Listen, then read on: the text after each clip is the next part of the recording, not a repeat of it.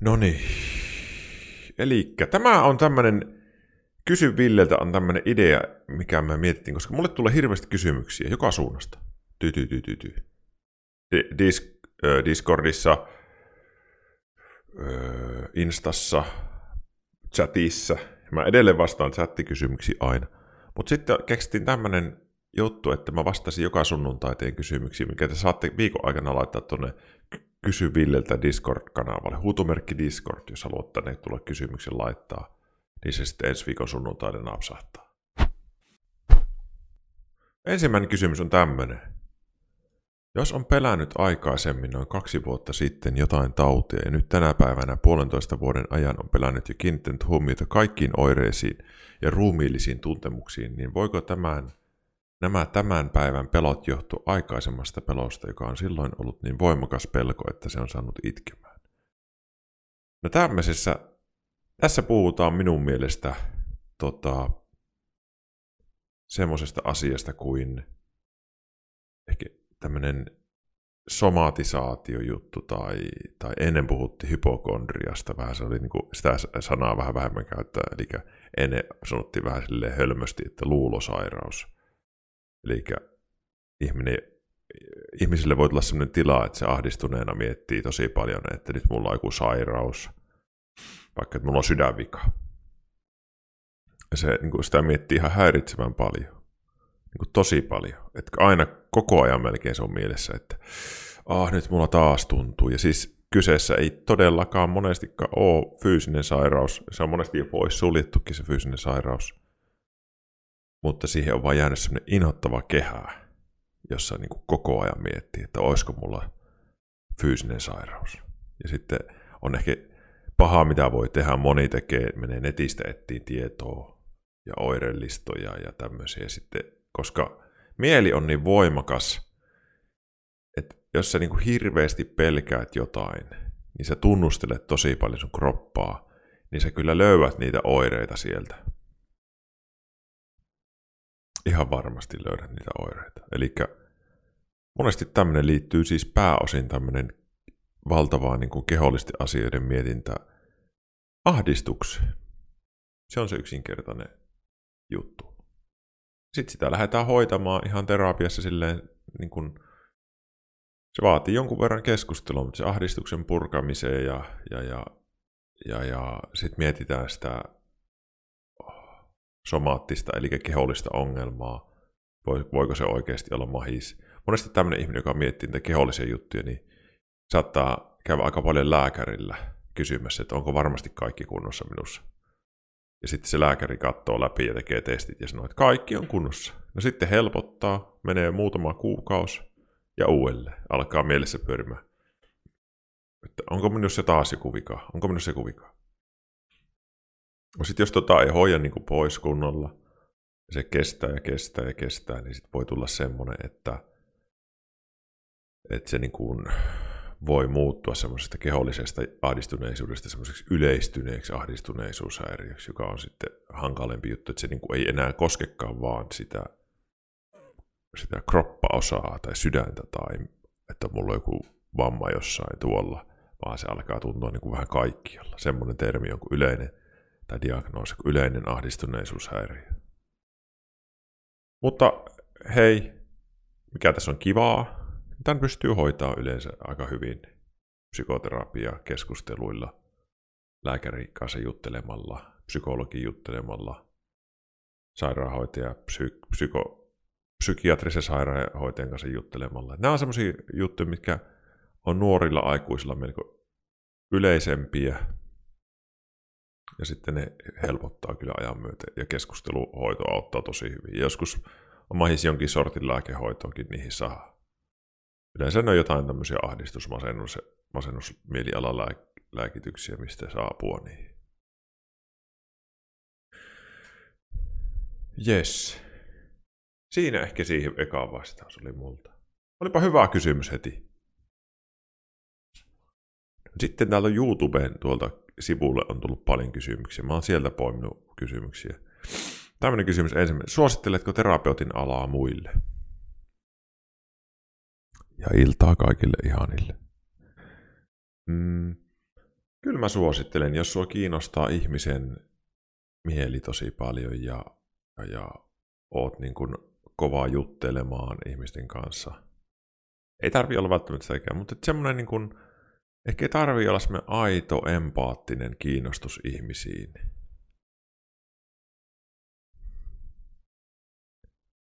Mikä on tärkeä.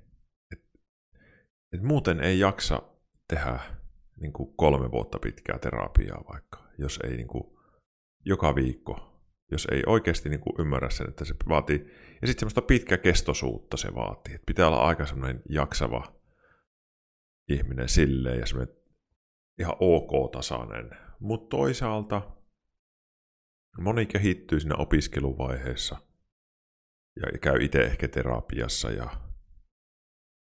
et, kyllä, kyllä mä voin suositella terapeutialaa. Psykoterapeutialaa ehkä nyt puhuu siitä, niin voin suositella. Se on hieno, hieno ammatti. Ja se on semmoinen ammatti, että jos, jos opiskelette itsellenne psykoterapeutin ammatin, niin, niin tuota, voin sanoa, että joka ikisissä kutsuissa, missä sä sanot ammattis, niin kaikki tulee silleen, että hei, voitko kertoa, mikälainen ammatti sulla miten sä jaksat tota, ja voitko sä kertoa, mikä mun päässä on vialla? Sitten mä oon silleen, en mä pysty hauskin juttu on, kun me oltiin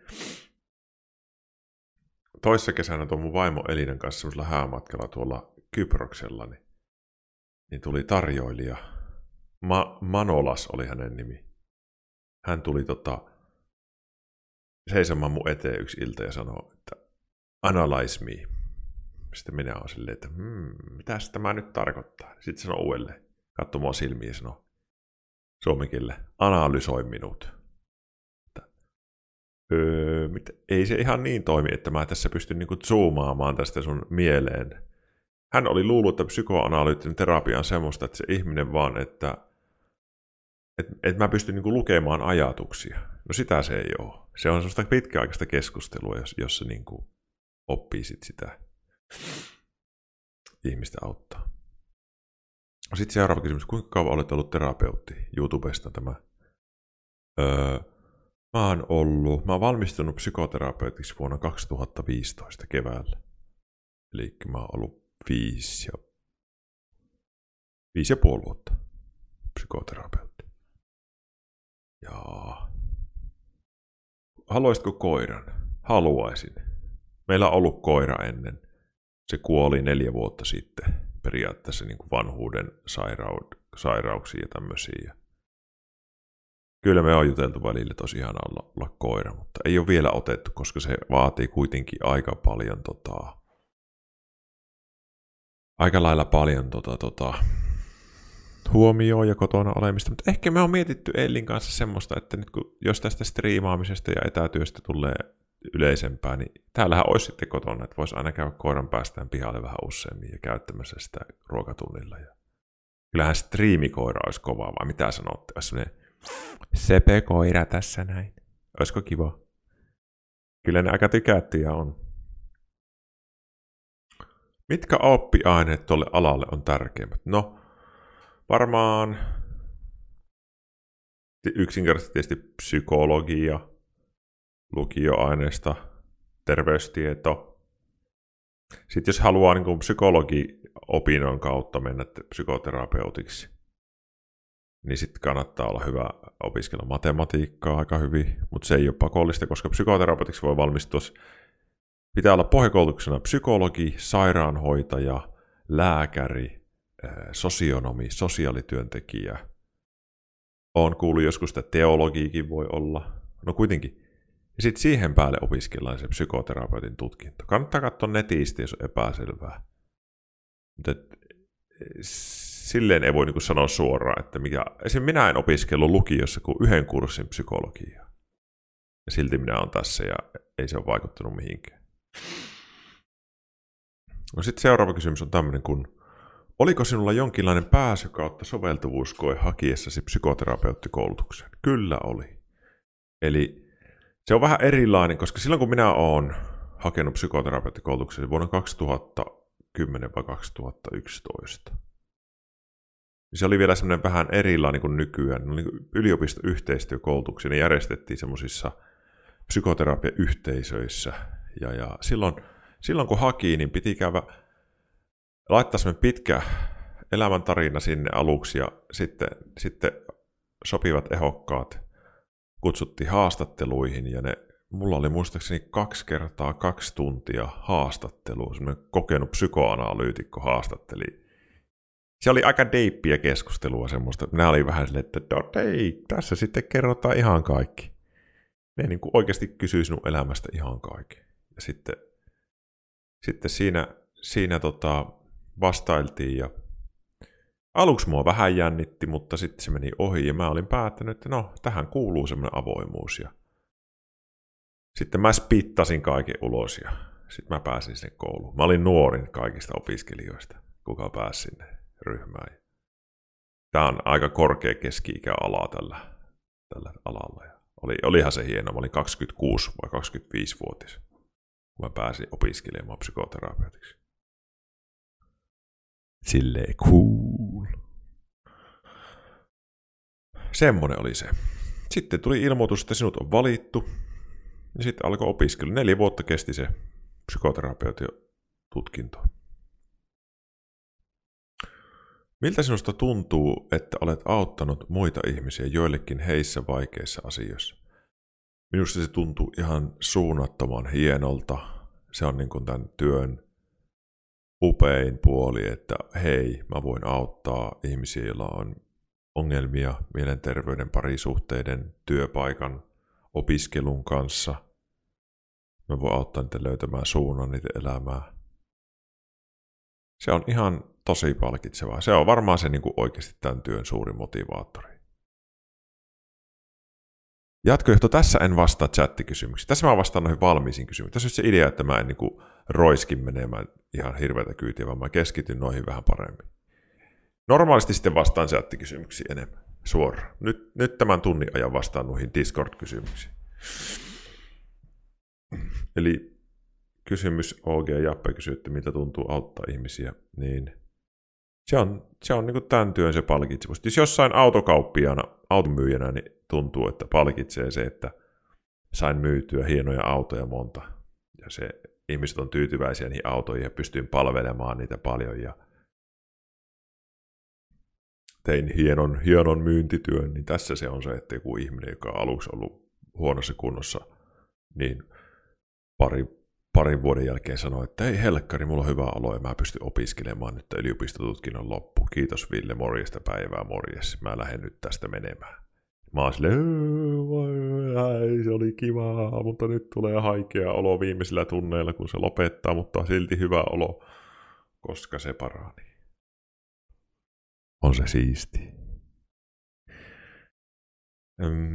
Sitten on hyvä kysymys seuraava. Eeva R. kysyy, Olet puhunut jonkin verran siitä, miten lama-aika on voinut vaikuttaa sen ajan lasten kautta nuorten aikuisuuteen. Joten miten, mitä mieltä olet, voiko korona vaikuttaa nykyisten lasten ja nuorten tulevaan aikuisuuteen jollain negatiivisella tavalla? Kyllä, kyllä, kyllä. Mä sanoisin, että voi vaikuttaa hyvin samantyylisesti kuin se. Mä oon puhunut siitä paljon, että kun oli lama 90-luvun alussa, Suomessa meni tosi huonosti. Työttömyyslukemat oli ihan järkyttäviä esim. minä kärsin siitä lapsena, koska minun vanhempien työt loppu hetkellisesti ja oltiin niin kuin tiukassa tilanteessa. Niin mulle kehittyi siitä semmoinen, semmoinen tota, jotenkin hankaluus niin kuin rahan kanssa elämiseen, jota piti käsitellä paljon sitten koulutusaikoina. Ja sitten mä mietin, tota, että no totta kai tässä nyt korona-aikana niin te katsojat, nuoret ja nuoret aikuiset ja vanhemmatkin ihmiset, niin kuin työikäiset, niin on tapahtunut isoja muutoksia. Mä mietin niin kuin lasten ja nuorten kannalta, niin, niin on tullut semmoista yksinäisyyttä ja syrjäytymistä ja semmoista ehkä pelkoa niin kuin siitä, että miten tämä maailma tästä menee ja, ja, ja tuleeko asiat kuntoon ja pääsenkö mä enää ystävien kanssa ulkomaan matkalle. Ja kyllä se aiheuttaa semmoista epävarmuutta ihan varmana kuin näihin ihmisiin, ketkä Toisaalta hyvä puoli on se, että oppii myös uudenlaisia juttuja. Eli te olette paljon vahvempia joskus kolmekymppisenä sitten minun ikäisenä, kun te tästä selviätte. Tulee joku uusi influenssa tai tulee joku mullistus, niin, niin hei, me on käyty tää jo läpi ja kyllähän me viimeiskin selvittiin. Me vaan katsottiin Twitchiä, katsottiin sieltä vähän pelejä ja katsottiin vähän, kun yksi terapeutti rupesi striimailee siinä. No toi oli huono juttu, mutta tota, no ihan hauska kuitenkin. Ja, ja et kyllä te niinku saatte siitä paljon myös semmoista kehitystä ja näin, mutta kyllä varmasti siihen tulee myös semmoista, niinku, että on semmoista ylenpalttista ahdistuneisuutta ja yksinäisyyttä ja syrjäytymistä ja semmoista, niinku, luot, että oikein voi luottaa, niinku, että mitä tapahtuu nyt tänä vuonna vaikka, mitä tapahtuu tulevaisuudessa.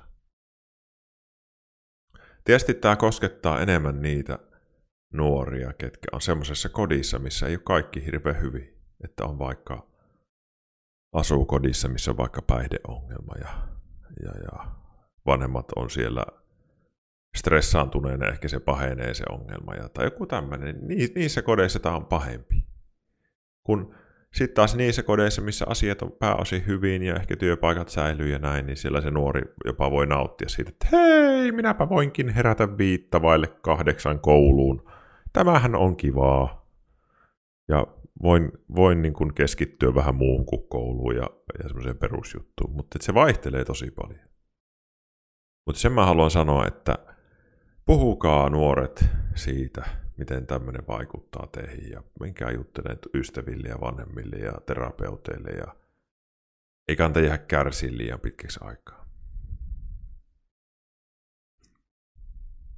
On tässä, tässä on paljon sitä, että, että tota, tämä myös opettaa jotenkin ihmisiä tämä aika. Elämää enemmän niin kuin hetkessä ja arvostaa ystäviä, niin kuin tuolla chatissa joku sanoo, pakko oli sen verran vilkasta. Hyvä kyssäri, hyvä kyssäri. Tuosta voisi puhua vaikka kolme tuntia.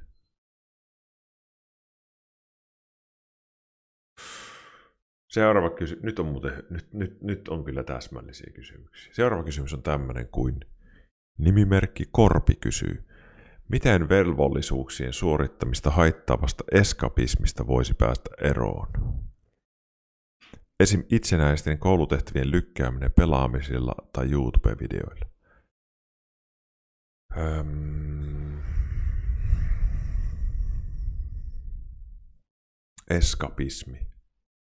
No ensinnäkin mä ajattelen näin, että eskapismia on, on hyvää eskapismia ja huonoa ja kaikkea siltä väliltä. Eli me kaikki eskapoidomismistaan, toi ei ole suomen kieltä, me kaikki karkaillaan vähän tästä todellisuudesta katsomaan ohjelmia ja harrastuksiin ja, ja mielikuvitusmaailmoihin ja peleihin ja, ja mm, kaikkea mahdollista. Aikuiset, aikuiset eskaappaa itsensä illalla pari oluen avulla muihin maisemiin. Mm, mutta sitten jos siitä tulee haittaavaa ja se estää koulua tai, tai opiskelua tai työtekoa, niin mä lähtisin ehkä miettimään semmoista, että mä yrittäisin, no terapiassa jos tämmöinen tulee, niin hiljalleen yrittää sille ruveta niin kuin vaikuttaa siihen, että se ihminen laittaisi jonkinlaisia rajoja sille, sille pakokeinolle.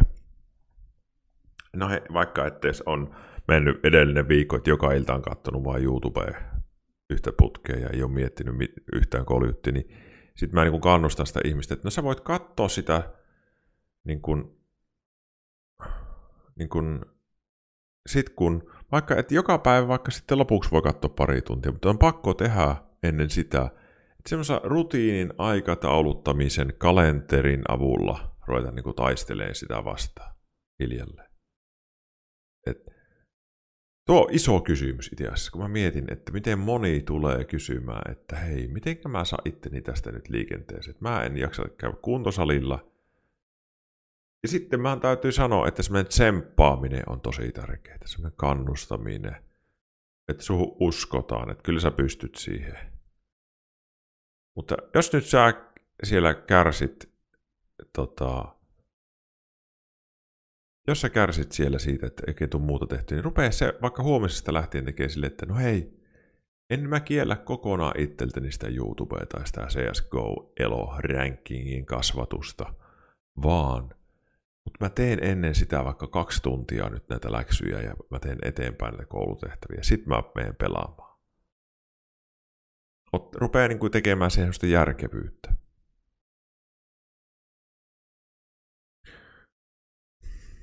Ehkä siihen en enempää nyt. No sitten on seuraava kysymys.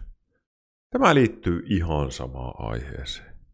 Miten saisin motivaatiota mennä kouluun ja tehdä siellä myös jotain?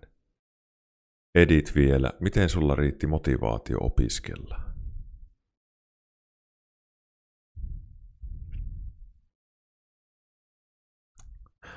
Öö,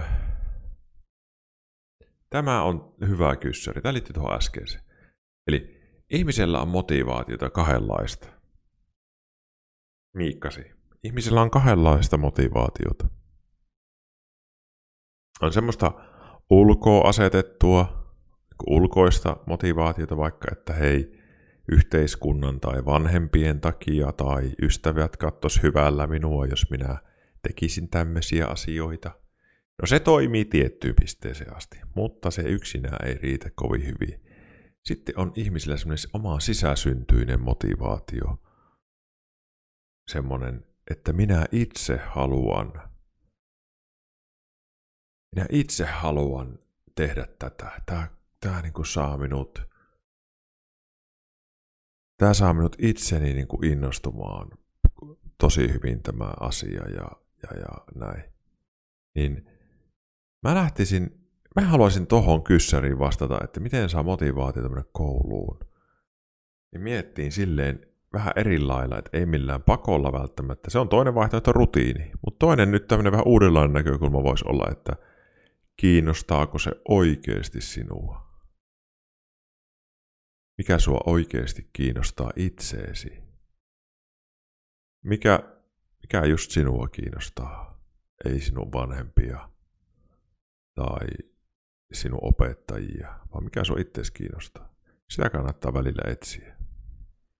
Sieltä voi löytyä motivationia.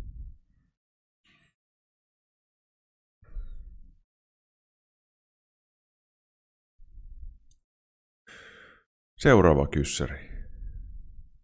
Nämä on vähän kryptisiä nämä mun vastaukset välillä, mutta niin niiden kuuluukin olla. Sa- Oho, nyt mä menin vahingossa poiskana. Sanoit Emmi hakkaa pleikkaa striimissä, että rahasta puhuminen oli sinulle stressaavaa, kunnes sitä käsiteltiin terapiassa paljon. Pystyykö terapiassa käymällä parantamaan tai te- kenties jopa muuttamaan stressaavan oloisia ajatuksia, että ne eivät olisi enää niinkään ongelmia? Onko se esimerkiksi terapian tarkoitus? Kyllä on. Stressaavat ajatukset. Meillä kaikilla on stressaavia ajatuksia. Niin niiden, niin kun, niihin liittyvän ahdistuksen ja stressin poistaminen on yksi terapian suurimpia tarkoituksia. Otetaan nyt vaikka, että, että jos mä kysyisin teiltä, että no hei, mikä sua stressaa just nyt, mikä sua ahdistaa just nyt, niin kaikki, ketkä jaksaa yhtään miettiä, niin löytää tosi nopeita jonkun asia. Mielestään. No nyt kun sä puhut siitä asiasta tosi paljon, jollekin ihmiselle, joka osaa kuunnella, osaa kysyä semmoisia tarkentavia kysymyksiä, niin siihen liittyvä ahdistuneisuus helpottaa. Ja se, ei, se asia ei näyttele niin isoa roolia enää sun mielessä. Se on itse asiassa terapia niin kuin yksi, yksi niin kuin tärkeimpiä juttu, että kun ihminen puhuu ääneen jostain, niin siihen liittyvä ahdistuneisuus vähenee ja stressi.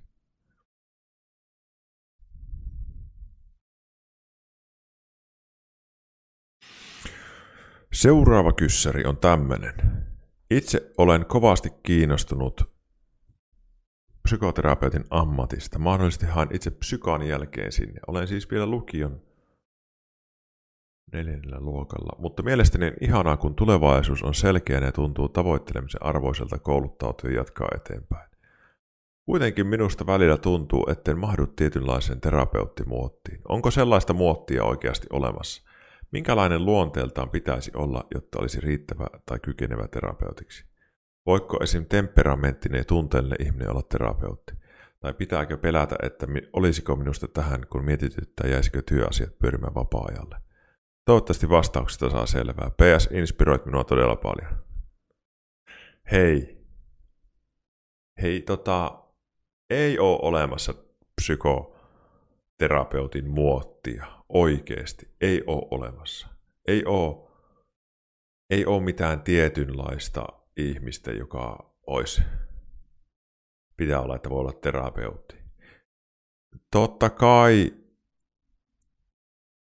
totta kai tota, niin, niin se auttaa, jos on niin kuin rauhallinen ja, ja, ja niin kuin jaksaa niin kuin, tai pystyy olemaan rauhallinen, mutta eihän, onhan maailmassa niin erilaisia ihmisiä.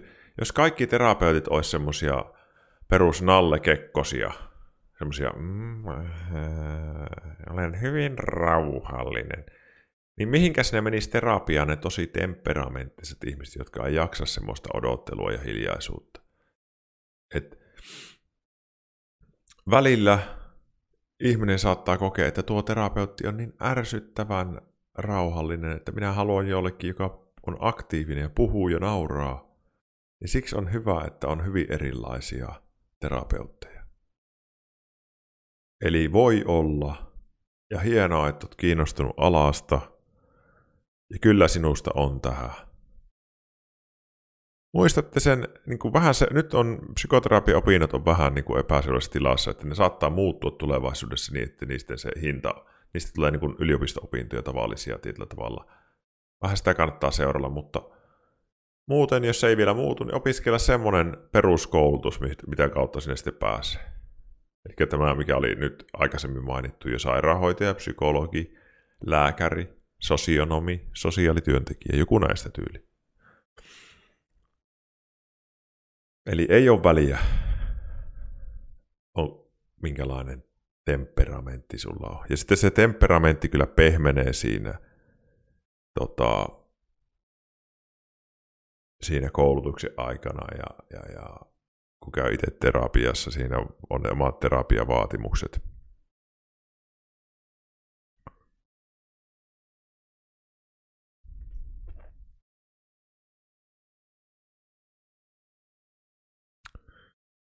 Seuraava kyssäri on kanssa, siis mä luin jo ennakkoa, ihan huikea kyssäri. Kenen ja miten tulisi määrittää, mikä on terapia-asiakkaalle paras terapiamuoto kautta suuntaus? Onko jokaisella psykoterapeutilla jonkin asteinen osaaminen kaikista suuntauksista vai pelkästään omastaan? Itse sain psykiatrilta kehotuksen lähteä etsimään itselleni sopivaa psykoterapeuttia kuntoutuspsykoterapian aloittamiseksi. Primaarisena syynä diagnoosi yleistynyt ahdistuneisuushäiriö. Kävin kolmen psykoterapeutin vastaanotolla ja kolmas tuntui sopivimmalta. Tämän nimen ilmoitin psykiatrille, joka teki lausunnon ja pian Kela alkoi korvaamaan osan terapiakustannuksista. Itse en tällöin vielä ymmärtänyt kiinnittää huomiota psykoterapeutin terapiasuuntauksen. Oma terapeuttini on, rat- on ratkaisukeskeinen ja koen yhteistyöstämme paljon hyötyneeni, mutta kaipaisin terapian ehkä enemmän psykoanalyyttistä otetta. Itseä kiinnostaisi pohtia esimerkiksi lapsuuteni ja elämänkokemusten vaikutuksia minun persoonaan. Menneissä kuitenkaan liikaa merehtimättä. Ratkaisukeskeinen psykoterapeuttini vain antaa vaikutelman, että enemmän tulisi hänen mielestään elää tätä päivää ja miettiä positiivisia asioita nykyhetkessä. Varmaan isoin kysymys meidän, meidän alan asiakkailla, että mikä terapiasuuntaus on mulle hyvä ja minkälainen terapeutti. Toi... No ensinnäkin se on ihan ihmisestä ja sen ihmisen ongelmista kiinni, että mikä terapiasuuntaus on paras hänelle. Ja sitten se on yhtä paljon kiinni siitä terapeutista, kuka sitä tekee. Sen terapeutin persoonasta. Ja kyllä on semmoisia tiettyjä perusohjesuuntauksia, tietynlaisia häiriöitä esim. auttaa parhaiten kognitiivinen terapia tai tietynlaisia häiriöihin auttaa parhaiten, vaikka just tämä psykoanalyyttinen, mitä minä teen. ja, ja minä tekisin silleen itse, että tässä tilanteessa, mikä tämä kysyjä on, niin sä voit miettiä, että no hei, haluanko mä sanoa tälle mun terapeutille, että mä haluan mennä sinne menneisyyteen. Että mä haluan, niin kyllä terapeutille, vaikka se olisi mikä suuntaus, niin voi sanoa, että hei, mä haluan, että me jutellaan mun menneisyydestä ja sen vaikutuksista tähän nykyaikaan. Kyllä se jonkun verran osaa tehdä sitä, vaikka se ei ole sen spesiaality. Ja toinen, että jos, jos se tuntuu, että ei tämän kanssa niin kuin millään mä en pääse sinne, niin voihan osaan sitä voihan se terapeutin hätätapauksessa mennä ja yrittää löytää semmoisen terapeutin kukaan. Mutta yleensä kannattaa mieluummin sille läsnä olevalle, jo voimassa olevalle terapiasuhteelle mennä antamaan painetta ja sanomaan, että hei, mä haluan käsitellä näitä asioita, ihan sama mikä suuntaus. Mutta kyllä se niin on, että, että psykoterapeutti on parhaimmillaan siinä omassa, mihin se on kouluttautunut suuntauksessa, ja se oma terapiasuuntaus on niin se oma selkäranka siinä työssä, semmoinen mihin nojaa aina, aina niin kuin pääosin, pääosin. Ja sitten kun, kun tekee sitä työtä, aikaa kuluu, niin hiljalleen,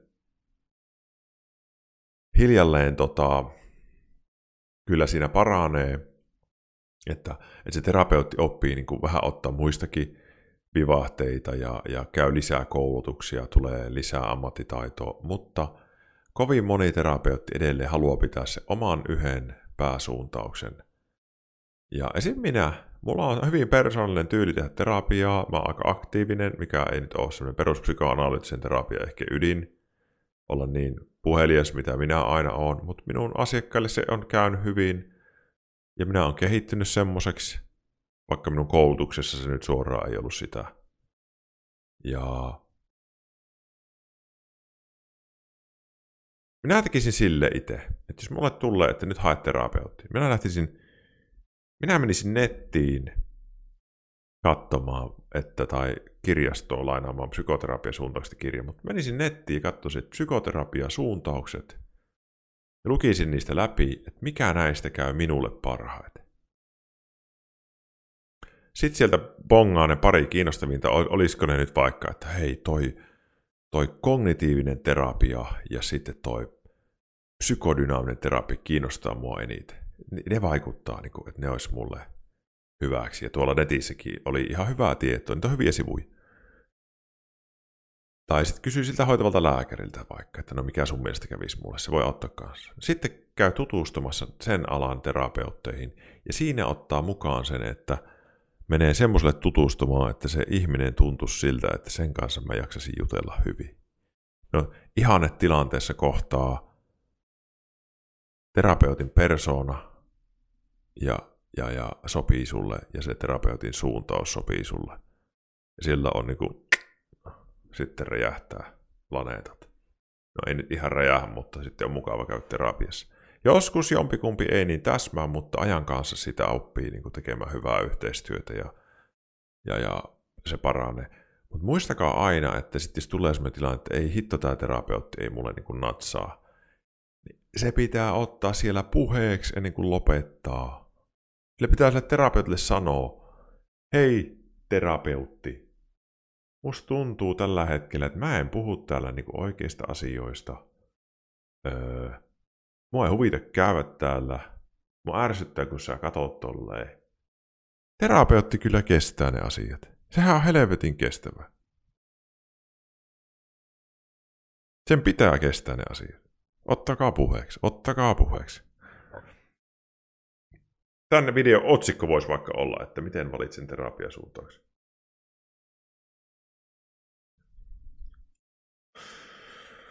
Seuraava kysymys. Mistä kiinnostus maratoneihin on lähtenyt? Mikä siinä viehättää? No niin, tämä on tämä kyselytunnin huikein, huikein juttu, että, että tulee niin erilaisia. No hei, minä rupesin juoksemaan semmoisessa tilanteessa, että mä olin töissä psykiatrisessa sairaalassa opiskeluaikana ja, ja, ja siellä osastolla sitten tuli semmoinen juoksija-tyyppi ja sanoi, että Ja Ville, osallistutko tämmöiseen kaupungin halkijuoksukisaan, että sun pitää juosta kilometri vai kaksi kilometriä? Meikäläinen lähtee re- kokeilemaan, että jaksaisiko sitä juosta sen kaksi kilometriä, niin ei jaksanut. 20-vuotias Ville ei jaksanut juosta kahta kilometriä. Niin sitten mä rupesin juokseen reenaa sitä varten. Kohta mä huomasin, että mä jaksin viisi kilometriä. Sitten mä jo huomaan, että mä jaksin juosta 10 kilometriä. Sitten mä jaksin juosta puolen vuoden päästä tai kahden, kolmen kuukauden päästä 10 kilometriä. Se, se meni helposti. Ja sitten mulle tulee mieleen, mä sanon, mä jo Ellin kanssa siinä yhdessä ollaan hyvissä ajoja. Meillä oli jo Helmikin silloin muistaakseni, oliko 21 tai 22. Mä sanoin, että mä ajoin just ensi maratoni. Oli joku marraskuinen ilta. Elli katsoo mua silleen, että no niin, taas mennään. Ja sitten tuota, mä rupesin reenaan siihen. Ja sitten tyyliin vähän, vähän alta vuosi siitä, kun mä olin ruvennut juoksemaan sitä kahta kilometriä, niin mä juoksin ensimmäinen maratoni. Ja mua rupesi kiehtoa, ihan mua kiehtoi se, että mua kiehtoo maratonissa se, että kun se on, siinähän mitään järkeä.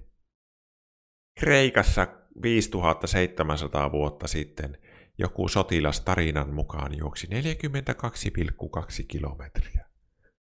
Eihän ihmisille ole mitään järkeä juosta 42 kilometriä. Ihan oikeasti. Tämä on minun mielipide. Mutta jumalauta se on kiehtovaa, että ihminen voi juosta 42,2 kilometriä. Että ihminen voi juosta neljä tuntia putkeen. Juosta, vaikka sitä sattuu ihan helvetisti jo 30 kilometrin jälkeen. Jo 25 kilsan kohdalla ensikertalainen ajattelee, että tässä ei ole mitään järkeä, miksi mä teen tätä. Mutta kun minä olen tämmöinen mielen ihminen, niin maratonjuoksu on tosi paljon semmoinen mielenlaji, että, että, että siinä joutuu niin kuin venyttämään kestokykyänsä, semmoista hallintaa, nostamaan jalka askel kerralla itseensä kohti maalia. Maratonjuoksussa on niin kyse matkasta 99 prosenttisesti ja maalista 1 prosentti. Se kiinnostaa minua. Mä niin oon tosi tosi kiinnostunut siitä, että sit, mua jossain kohtaa kiihto, mä oon myös seurannut niin ultrajuoksu, mikä on ylimaratoni, niin se, että joku ihmiset pystyy juoksemaan 200 kilometriä, 250 kilometriä vuorokaudessa. Musta se maailman ennätys on 297 kilometriä vuorokaudessa joku juos. Ja ihan hurjan kiinnostavaa. Ja sitten mulla on semmoinen maraton ja ultrajuoksussa kiinnostuksena, että – että ihminen pystyy ihan mihin vaan. Se on niin kuin mun sen urheilupsykoterapia ajatuksenkin taustalla, että ihminenhän pystyy ihan mihin vaan. Voisi kuvitella, että ihminen ei pysty juoksemaan 40 kilometriä, mutta kyllä se pystyy ja ihan iisisti vielä. Se on hur- hurjaa, se on hurjaa. Minun kiehtoo se ja se on tehnyt minulle ja mun vaimolle, joka on kanssa maratonjuoksija, sen, että on kehittynyt semmoinen jaksamiskyky tosi hyvin. Et sietää aika hyvin. Joku arkityöpäivä, niin harvemmin tuntuu silleen, on silleen, että ää, multa esimerkiksi kysytään monesti tällä Twitchissä, että miten sä jaksat striimata työpäivän jälkeen viisi tuntia tai neljä tuntia. Ei se tunnu kauhean pahalta, kun se on kiinnostavaa. Jaksaa aika hyvin. Ei varmaan niin vuositolkulla jaksasi. Ja, ja mun tavoite on, että jossain vaiheessa mä striimaan. Ne päivät, kun mä striimaan ja teen toisena päivänä töitä sitten. Nyt vähän lähti mopokäsistä tuossa maraton vastauksessa. Hmm. Tuohon minä en tiedä, kun mä vastaan. Kysyttiin, onko sinun mielestä lähihoitajien palkka liian alhainen muidenkin, esimerkiksi kuraattorit, on varmaan liian alhainen palkka. Voin mä kuvitella, että se on sellainen ala, missä vaikka lähihoitajan palkka, että saisi olla isompi. Lyhyt vastaus. Sitten on hyvä kysymys. Milloin, on alo- milloin oot aloittanut pelaamisen PCllä? Tota, mä oon ruvennut pelaan PCtä vuonna 90. Mä olin tokalla luokalla. Vuonna 91. Vuonna 91 oon ruvennut pelaan PCtä. Tiedättekö mikä PC mulla oli? en haluaisi mitenkään tota, tota flexailla, mutta mulla oli Olivetti-merkkinen 386, jossa oli muistaakseni 33 MHz ja 2 megatavua keskusmuistia. Ja siihen piti asentaa diskettiasema. Ja arvatkaa paljon se maksoi. Se oli käytetty, se oli kaksi vuotta vanha tietokone vai vuoden vanha. Meidän mummo osti sen meille, se maksoi 5500 markkaa. Eli nykyrahassa tyyliin 2-3 tuhatta euroa jos sen kääntäisi niin sen raha-arvon vielä, koska silloin raha oli arvokkaampaa se. Eli sieltä lähti. Ja muistan vielä ensimmäinen peli, mitä pelattiin, oli joku Bubble Bobble ja joku Arkanoid. Jotain tämmöisiä. Sitten siinä oli Windowsina, Windows 3.1, semmoinen se, se, oli kyllä karu. Ja DOS-käyttöjärjestelmä oli kanssa. Niin kuin DOSiin mentiin. Siellä koodattiin tälle, että CD kaksoispiste, mitä helekkaria sillä naputeltiin, dir. Piti tietää oikeat direktorit. Sieltä lähtien on pelannut. No sitten mun PC-pelaaminen on siitä, niin kuin mä oon pelannut tosi paljon. Mä oon kunnon boomer, boomer PC-peluri.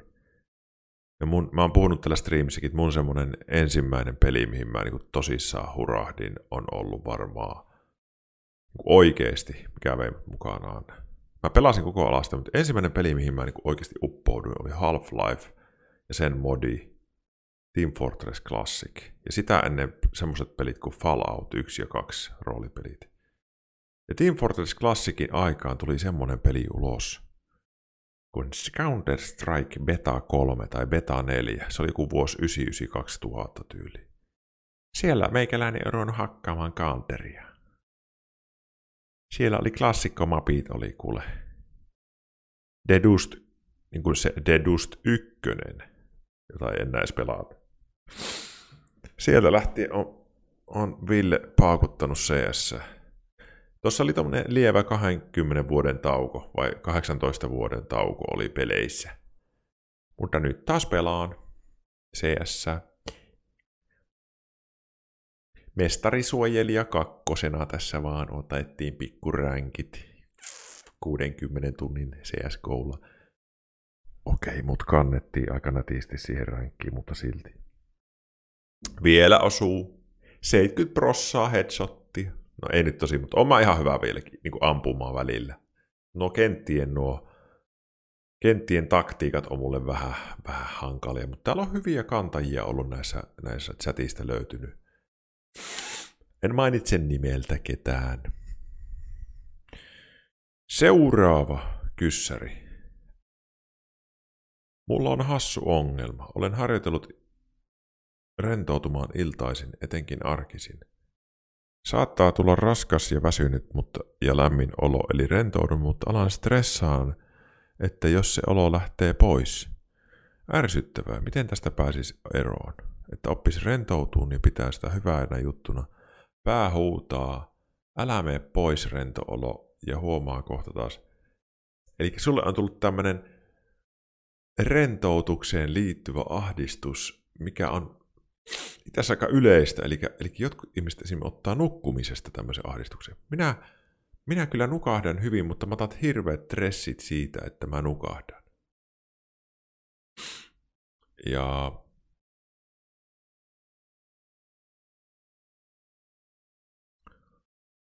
Hmm. Minä lähtisin nipsutin tuossa niin kuin vähentämään ajattelua. Tämä on outo. Tämä on outo vastaus. Mä tiedän itsekin.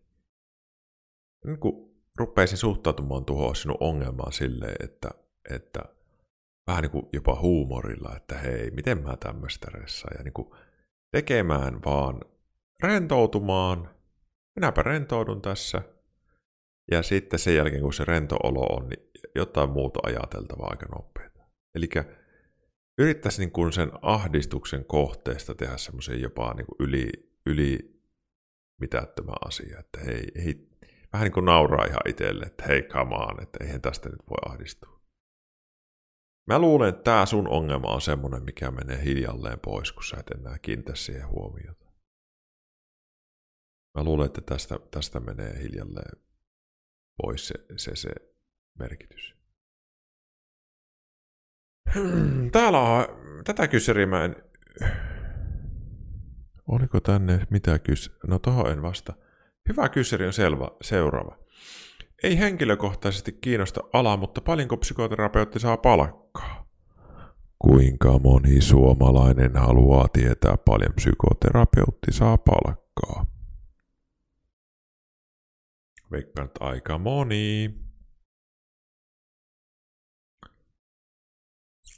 No sanotaan, että tuommoinen 25 tuntia aktiivista työtä viikossa tekevä psykoterapeutti, mikä on siis tosi paljon. Psykoterapeutti, ammattipsykoterapeutti ottaa vastaan, sanotaanko vajaa 20-30 asiakasta viikossa, mikä on psykoterapeutit on helvetin kovia tekemään niin kuin täyspäiväiset niin kuin tekemään töitä. Että jos, mä sanon, että jos kunnalla on joku vaikka psykiatrinen sairaanhoitaja, niin se ottaa neljä asiakasta päivässä tai viisi tai kuusi. Vai veikkaan, että viikossa ottaa keskimäärin neljä tai viisi asiakasta päivässä. No psykoterapeutit monet ottaa kuusi tai seitsemän asiakasta päivässä. Intensiivisesti. No jos, jos psykoterapeutti tekee töitä 20-30 tuntia viikossa, eli on täyspäiväinen psykoterapeutti, sitä ei voi tehdä enempää oikein. Se rupeaa käymään se yli sitten jo niin kuin raskaaksi. niin se saa kuukaudessa palkkaa 4-6,5 tonnia kuukausi. Suunnilleen. 4-6 tuhatta euroa kuukausi. Niillä tunneilla. Bruttona. Siitä otetaan verot pois tietenkin vielä ja kaikki muut laskut. Eli se, siinä on hyvä palkka, mutta ei se palkka ole mikään semmoinen älytö. Just näin. Eli jos mietitte, että koulutus on, koulutus on, on tota, maksullinen. Kyllä mä tiedän psykoterapeutteja, mitkä tekee vaikka ylikin 6 tonnia kuussa, mutta niitä on aika vähän itse asiassa. Et suuri osa tekee sen 4, 5, 6, joka on hyvä, tosi hyvä palkka, ihan oikeasti. Hyvä, hirmu hyvä palkka, en mä siitä valittaisi ikinä. Mutta niin kun ottaa huomioon, että koulutus on maksullinen. No esim. minun koulutus maksaa 20-50 000. Minä maksoin Yksityisellä puolella on tämä palkka, mistä minä puhuin. Yksityisellä puolella. Yksityispuolen palkasta puhuin tässä. Eli yrityksissä yksityisyrittäjänä tälle. Öö, minun koulutus maksoi 40 000 euroa suunnilleen. Eli mä menin pankkiin, kun koulutus alkoi, ja vanhemmille vähän juttelee, että 40 000 euroa pitäisi saada rahaa tähän koulutukseen. Taisi mennä vielä parilla tonnilla yli. No sitten on, on olemassa varmaan ö, julkisen puolen terapeutteja, psykoterapeutteja, niin veikkaan, että he tienaa vähän vähemmän, mutta he, heillekin on ihan hyvä palkka ja näin. Mutta tosiaan siinä on maksettava takaisin koulutus. Et ei ole semmoinen niin super iso palkka-ala, mutta on hyvä palkkainen ala. Ja sitten en mä niin kuin lähtisi ikinä valittaa. Kyllä tässä, kyllä tässä niin kuin on ihan hyvin pärjäily. Itse olen saanut maksettua jo ton oman koulutuksen pois. Ne, ne niitä ei ole jäljellä enää niitä lainoja, että sille on kiva tilanne. Viidessä vuodessa on saanut sen pois. Niin sitten voikin sijoittaa rahaa semmoisen 10 tonnia, että saa tämmöisen striimikoneiston tänne kotiin ja kaikki muut kuntoon. Sitten voi ottaa seuraavan projektin, kun on Ville. Mutta minähän on tämmöinen. Kiitos vaan ihanalle vaimolleni, joka kannusti minua kaikista näistä kovista laskuista huolimatta. Mm, tuliko hyvä vastaus? Eli no hei, mä vielä yksinkertaistan sitä ajattelua. Eli, eli psykoterapeutti pyytää isossa kaupungissa 85-100 euroa kolme varttia. No siitä se, yleensä kun nykyään psykoterapeutti on paljon firmoissa töissä, niin kuin minäkin, niin sitä firma ottaa omansa pois ja sitten verottaja, niin sitten jää nettona tai bruttona tuntipalkka joku, mitähän sitten jäisi. Mä en ole tuota muuten ikinä tolleen laskenut. Mutta se saa puolet tai reilut puolet se psykoterapeutti siitä itselle. On se hyvä tuntipalkka silti.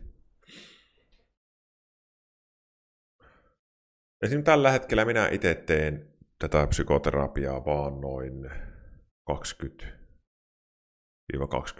tuntia viikossa. Isoimmillaan mulla on ollut se tuntimäärä.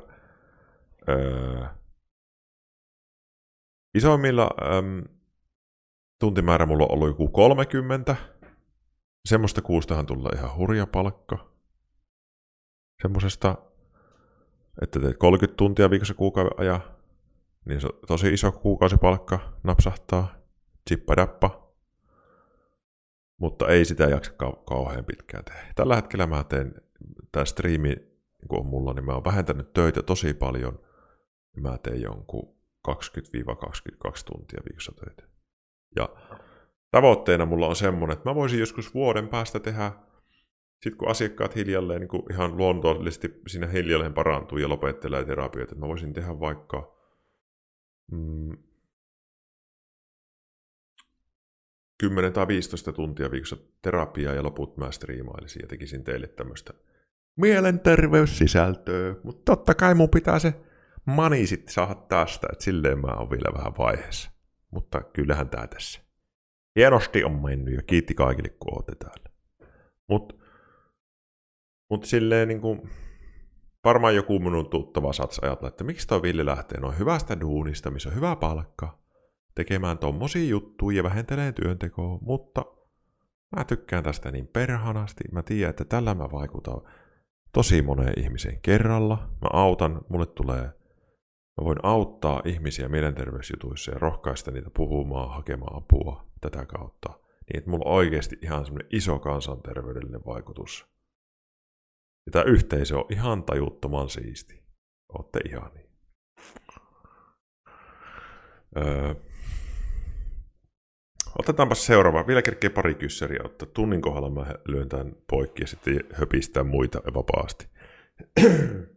Oliko sulla erityinen kiinnostus psykologia jo lukioaikoina? Kävitkö kurssia, kirjoititko psykologia? Ei ollut. Mm. Joo, ei ollut itse asiassa, että et, et, mä et sanoin, että mä luin yhden kurssin psykaa lukiossa, psykologiaa. Kyllä mua kiinnosti niin sille ihmisen mieli ja, ja näin, mutta mä olin, siis lukio-aikoina mä vielä ajattelin, että lukio-aikoina mä ajattelin, että musta tulisi urheilutoimittaja. Mä halusin urheilutoimittajaksi. Ja aika pitkään mä halusin, mä olin urheilukista, mä olisin tullut lentopalloammattilainen. Semmoista. Mutta ei ollut siis hirveä. Sitten se tuli siinä niin kuin, öö, lukion jälkeen, se, niin kun mä menin opiskelemaan sairaanhoitajaksi, niin sitten mulle tuli se, että mä heti siinä melkein päätin, että nyt musta tulee psykoterapeutti joku. Hei, mä kohta vastaan chatti-juttuihin. Jos maltatte, mä tuohon tasa-asti vastaan noihin Discord-kysymyksiin, mä keskityn niihin, sitten ihan kohta mä rupean chattaa chatin kanssa. Odottakaa. Mä huomaan, että siellä on hyviä kyssäreitä jo sielläkin.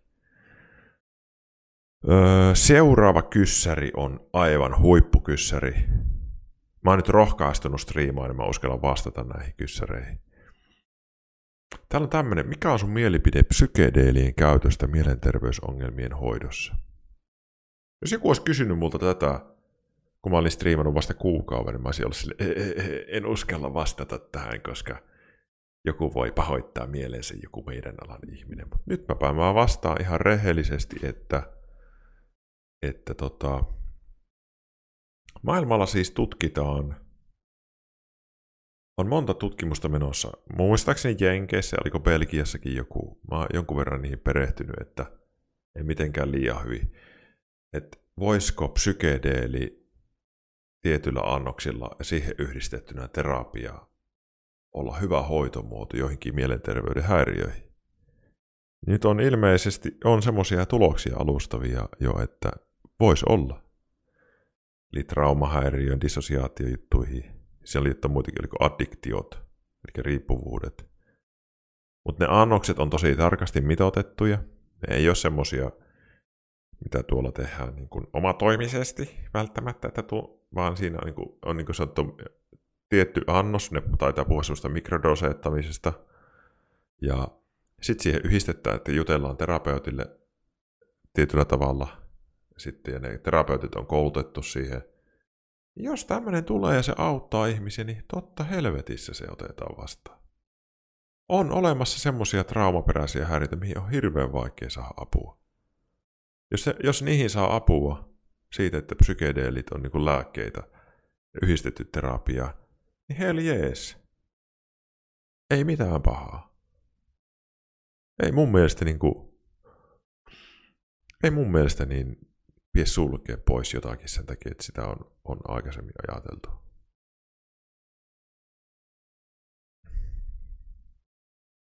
Näin. Eli joo, jos siitä saadaan oikeasti hyvä lääke ja, ja se annostus ja, ja se terapia siinä yhteydessä toimii, kyllä, ei kun vaan, antakaa tulla, mutta se pitää tutkia hyvin ja näin. Nyt tuolla ei ole kyssäreitä enää tuolla. Tehdään silleen. Eiku just, just tuli, just tuli yksi kyssäri.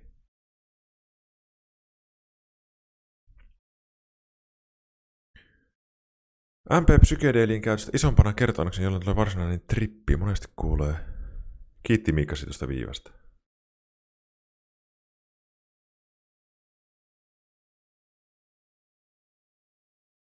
Tuohon minulla ei ole sille MP. Mä, niin kuin multa kysytään tietysti, kun mä oon psykoterapeutti, niin tosi paljon, että no Ville, mitä sä ajattelet?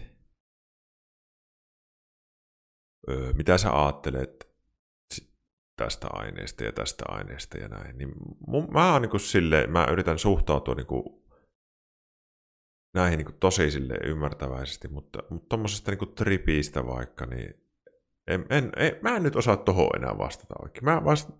Se, sori kyssäri, kuka kysyy, hyvä kyssäri. Mä, mä en nyt löydä tuohon vastausta. Otetaan, mä yritän miettiä sitä, jos mä osaisin vastata siihen seuraavalla kerralla. Viivaan on hyvä lopettaa. No niin, hei.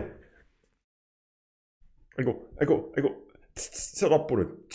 Nyt voi jutella mistä vaan. Chatti, sanokaa moro. Nyt olette, te olette vapautettuja. Vapautettu. Tulkaa chattaa.